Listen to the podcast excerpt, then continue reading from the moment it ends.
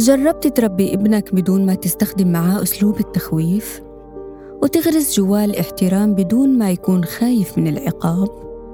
كتير من الأهالي بيستخدموا أسلوب التخويف ليغرسوا الاحترام في نفوس أولادهم بدون ما يفهموا الشعر الفاصلة بين إنه تربي طفل بيحترمك لأنه خايف منك وطفل بيحترمك لأنه من جواته مقتنع بهذا الشيء لو كنت أب عصبي هجومي اتأكد إنه طفلك بيصلي وبيدرس وبيعمل كتير أشياء بس من باب الخوف. واعرف إنه هالأسلوب في التربية ما بينتج عنه غير أبناء ضعاف وخانعين ما إلهم لا رأي ولا قيمة. وتأثير هالأسلوب بيتطور ليهدد استقرار الأسرة وأمانها. فبتكتر المشاكل وبتسوء علاقة الوالدين بأولادهم والأخوة ببعضهم.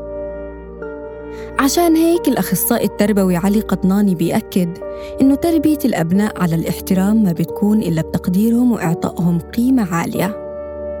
ومن جهة تانية الأبناء اللي بتربوا بالتخويف بمجرد ما يصير إلهم فرصة إنهم يفلتوا من سيطرة أهلهم ما رح يتطلعوا ورا أبداً ولا رح يحترموا والديهم.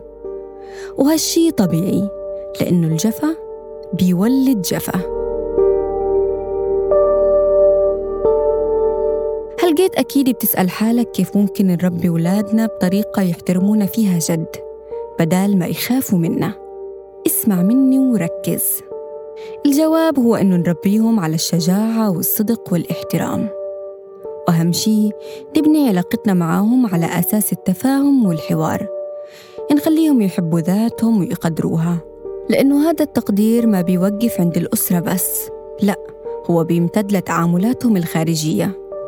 وبهيك بنقدر نقول إنه ما في أحلى من أم وأب بيمثلوا لأولادهم بر الأمان وما في أحلى من ابن محترم وبار وبيفتخر بكل إشي ربوه أهله عليه.